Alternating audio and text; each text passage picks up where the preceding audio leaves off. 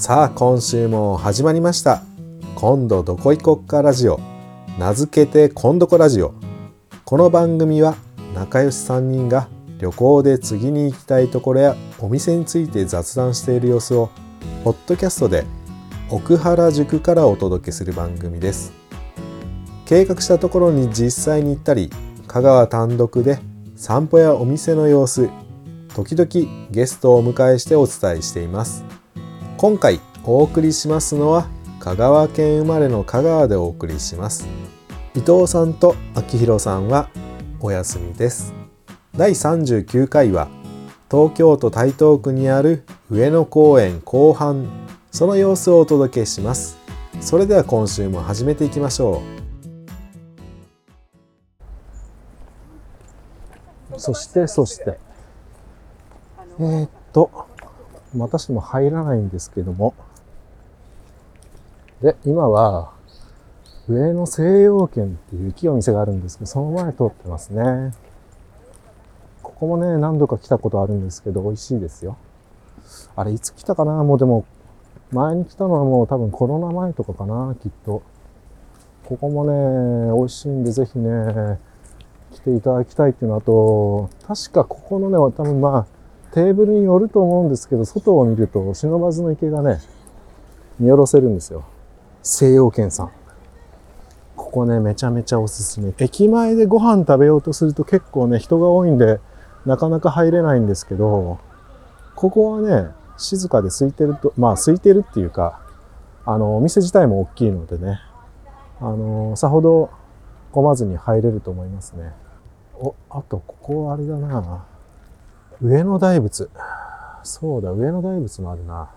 上野大仏行ってみますかね。西洋軒さんのすぐ目の前に大仏があって。あれ？大仏さどうなってたかな？なんかね。仏塔があるんですよねすぐ脇に。鳩がめっちゃいる。鳩も餌には困んないだろうな。こんだけ人がいると。ああこれねとお参りしていこう。合格大仏って書いてあるな。ちょっとお参りしていこう。これはどこのどういうここはお寺です。手を叩かずに合唱でお参りくださいって書いてますね。そうですね。仏様ですからね。うーん。大仏って言ってもいろいろあるからな。おおなるほど。明治時代までは大仏があったけど解体されたっていうことですね。で関東大震災でお顔が落ちて今顔だけになってるという残念ながら復元されることなく。うんうん。あなるほどね。なるほどなるほど。建立当初より大きく姿を変えられましたがこれ以上落ちない。それで合格大仏。なるほどね。なるほどなるほど。昭和15年幻の東京オリンピックに合わせて再建されようとした大仏でしたがあ戦争で金属が必要なので再建されなかったということだそうです。隣にはね素晴らしい仏塔がパゴダ。仏塔とは正確には違うのかな？大仏と西洋圏の前から忍ばずの池に行ってますかね。でここは茶屋。で先ほどの西洋圏の前をちょっと下っていくともうすぐですね。忍ばずの池。で忍ばずの池に行く時にえー、っと右側にお稲荷さんがありますのでその中通っていこうかな。花園稲荷神社ですね。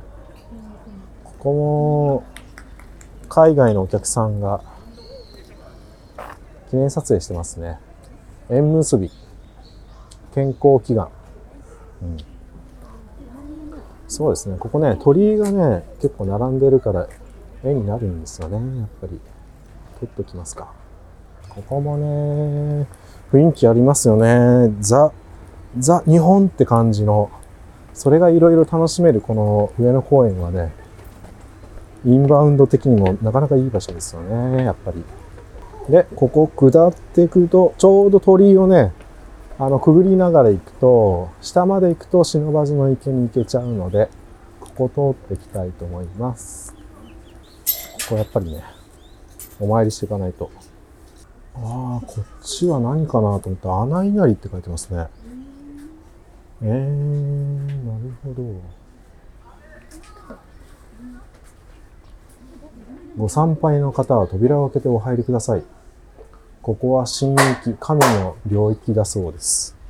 えー、こっちは知らなかったな社の方はね、やっぱ狐だからかな。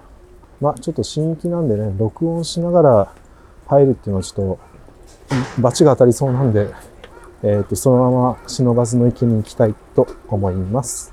で、下って下って、忍ばずの池の前まで来ましたね。で、ここは、上野動物園って正面入り口あるんですけど、こっちにも実は入り口があって小さいんですけど、弁天門っていう入り口がありますね。こっちもね。で、こっちの方は確かね、ほんと一番奥なんで、キリンとかそういうのがいたような気がするかな。手前の方はね、正面の方はあのー、皆さんご存知のパンダがいるんですけど、確かね、奥の方は、キリンさんとか、あそうですね、上野動物公園西って書いてますね。で、正面入り口の方は、表門の方は、東園、イーストって書いてますね。なかなかね、上野動物園もね、広いんですよ。で、モノレールが、今なんか修理中だったか使われなくなったんだかっていう話だけ聞いたけど、ちょっとどうなってるのかな。ちょっとわかんないですね、そこまでね。弁天門前ですね。上野動物園弁天門前なので、そこから忍ばずの池の真ん中にある弁天堂にちょっと行って、ぐるっと回って行きたいなと思いますね。昔スケッチしてましたね。ちょっと行ってみますかね。で、なんかやってるな。広場でなんかやってますね。忍ばずの。なんか青空市場的な、ちょっとそっちも見ていこうかな。せっかくなんでね、ここまで来たんで。まあ、近いとはいえ、近いとはいえ、まあちょっとね、自宅からも距離はあるんで、なかなかそんなに毎週来るようなところではないんですけど、ちょっととりあえずぐるっと見てみますかね。で、今冬なんでね、本当はハスの花とかが、あの、咲いたりする場所なんですけど、全部、全部今はね、枯れてますね。あ、なんか骨董かな？上のなんて書いてあるんだ？旗が折れてて見えないけど、青空骨董市みたいなことですかね。ねえちょっと見てみよう。骨董ってもね、いろいろあるからなあ、古銭とかあるんだ。古銭もあれば、おもちゃもあれば、ゲームボーイのソフト売ってる。あ、いいっすね。なんかこういう骨董でね、ほんと掘り出し物とか見つけて、海外でよくありますけど、なんか2000円で買ったものが本当は何億しますみたいなね。夢がありますよね。目利きじゃないと無理でしょうけど。ああ、なんかいろいろ売ってる。まあ、こういうの楽しいな今でこそね、メルカリとかあったりするけど、でもやっぱりこういうところでね、いろいろ探すっていうのがね、醍醐味じゃないですか。楽しいですよね。ああ、おチョコとか売ってるわ。おチョコとか、ちょっとグラス探してるから、ちょっとグラス見てみようかな。お酒に使えるグラスないかなお高いですかねどうですかねああ、江戸切子とかあるな。うんうん。でもまあまあしますね。値段が書いてないな。触っていいのかな宝石、宝石っていうか、こういう鉱石とかってなかなか、でかいのはね、売ってないから。いや、売ってるんですけど、めちゃ高いんですよ。綺麗だから。今ね、なんかちょっと買おうかなと思ってる本があって、石ころを拾うっていう本があって、多分正式名称は多分違うと思うんですけど、河原で石ころを拾うっていう本だったかな。なんかそういうのがあってね、やっぱ河原にもね、綺麗な石とかいろいろ落ちてるんで、そういうのをね、判別するための本とか多分探し方の本で、だかその本とちょっとルーペとかが欲しいんですよね。死があるような川はないんですけど、実家に里帰りした時に探すとかね。佐渡島とかね、海岸とかに石ゴロゴロしてて、実はそれ、金鉱脈の生態石とかっていうのがあったりするんですけど、まあ、石とはいえ、されど石、なんかここも売ってるな。なんかね、あんまりパワーストーンとか買ったりはしないんですけど、純粋に石はね、綺麗だからいいですよね。あとこれなんだろう。まあもう明日で終わっちゃうんだけど、なんか2年4回やってるんですよ。のトルコ石。ああ、なるほどね。ああ、ちょっとこういうのいいかもしれないな。えっとね、はね、阿佐ヶ谷でやってて、一応、渡しましょうか。ここちょっといいな。ちっちゃい綺麗な石。あ、こういうのいいな。一応穴を通した後にあるのね。お、これなんだ？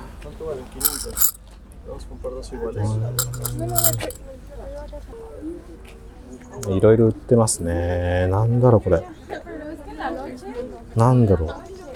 電車のブレーキみたいな。なんだこりゃ。いやー、すごいなどう、どう収集してるんだなこういうのって。やっぱり、出店されてる方も集めてこれが存在してるわけですもんね。いや結構お客さんもいますね。いやー、やっぱね、ついつい見ちゃうよね。こういうのね。あ、ハイネケンのビールグラスがある。ビールグラスもいいな。おチョコ。個500円か。あ、マッチとかも売ってる。古いマッチ。400円結構するね。うーん。これでもあれだな。結構、海外のお客さんとかね、なかなか楽しいんじゃないですかね。まあ安いっちゃ安いし、そういう骨董文化もね、西洋あるから、きっとそういう海外のお客さんっぽい人も何人かちらほらと。へえ、こういうのやってんだ。旗が非常に年季が入ってるから、結構な頻度でやってそうな感じしますね。さて、えーっと、弁天堂の方に行ってみますか。小島みたいなのが不忍の池の真ん中にあって、そこに行く通りがあるんですけど、そこもね、出店みたいなのがね、お正月とかね、イベントがあるときは結構並んでて、なかなかね、いいんですよ。いやー、一日で全部しっかり回ろうと思ったら、まあ無理かな。やっぱ散歩がてらこの辺をね、ぐるぐるしてるとね、ちょうどいい散歩になるんですけど、いやー、ほんとね、普段ね、リモートで全然歩いてないから、前もあれ何何歩だったかな家から一歩も出ずにずっと仕事ばっかりしてたら Apple Watch とかね iPhone とかにもあの歩数計がついてるんですけど50何歩とかそんな感じだったんでちょっとこれはやばいなとお昼ご飯の時間を散歩してますねうん本当に今年の冬場はね穏やか相当穏やかおこれなんだ？メガネの日。徳川家康所蔵のメガネ。あー、なんか聞いたことあるね。誰から、誰から送られてきたんだっけな？どっか海外のね、死者、えーっと、ヨーロッパの方の死者から、これをもらったみたいなことを、この間テレビでやってたな、そういえば。うーん、書いてるかな？うーんと。いや、でも昔の人メガネかけてないけど、目悪くなったらどうしてたんだろうな。まあどうしようもないんですけど、どう、究極どうしようもないけど、でもまあそんなに目に、目に悪いようなこともないかな。テレビもパソコンもないし、スマホもないし、目が悪くなる要素っていうのも少ないだろうから、私は本当にメガネないと生きていけないですね。もう二十数年前に何度も来たけど、もう覚えてないな、意外とやっぱり。メガネ、メガネですよ。弁天堂と。うん、こう見ると、今マップを見てるんですけど、やっぱりいろいろありますよね。ここもね。寛永寺自体はそうか、今は東京国立博物館の裏側にあるんですね。ちょっとここからだとだいぶ遠いな。あとね、今日はちょっとこの時間から行くことはないんですけど、すごいおすすめの場所があって、あの、場所的には JR ウグイス谷の方になるんですけど、寛永寺の霊園っていうのがあってね、徳川将軍の霊廟があるんですよ。で、そこって一応、まあ霊園なんで一般の人も通れるんですけど、そこもね、静かで、なかなかね、雰囲気的にもね、あの、神聖な感じ。お墓っていうとなんか怖いイメージを持つ人もいると思うんですけど、ここはね、なんか静かな本当に聖域っていう感じがね、非常に漂ってる場所です。寛永寺の霊園ですね。うん、それはね、ちょっとここからだと遠いかな。東京国立博物館の裏だからちょっとね、今日はそこまで歩くと相当歩くから、いけないかな。で、この忍ばずの池はよくあれですね。あの、こち亀で、りょうさんが子供の時の海藻で出てきて、無茶をやってるっていう風景がよく出てきますね、ここは。いやー、でもこの辺が子供の時に公園として近くにあったら、そりゃあ遊ぶでしょう。今の子はね、ちょっとね、やっぱり危ないからそんなことしちゃいけないよみたいなことをよく言われると思うんですけど、まあ地方出身の私からすると、それでもやっぱり私の子供時代ですら結構無茶な遊びっていうとあれなんですけど、高いとこからね、飛び降りたりとかね、本当に道なき道を行ったりとか、山の中をね、ガサゴソガサガソと入っていくようなこともあったりしたんで、なんかね、そういう経験もちょっと死なない程度に、怪我する程度にやっとくと、あの、あ、これぐらいは大丈夫だなっていうのが自分で判断できるようになると思うんですよね。あとあれだな、これ、昔スケッチに使ったけど、これ、なんだっけな完全に扉で塞がれてるんですけど、よく。で、これなんだろうな書いてないんですよね。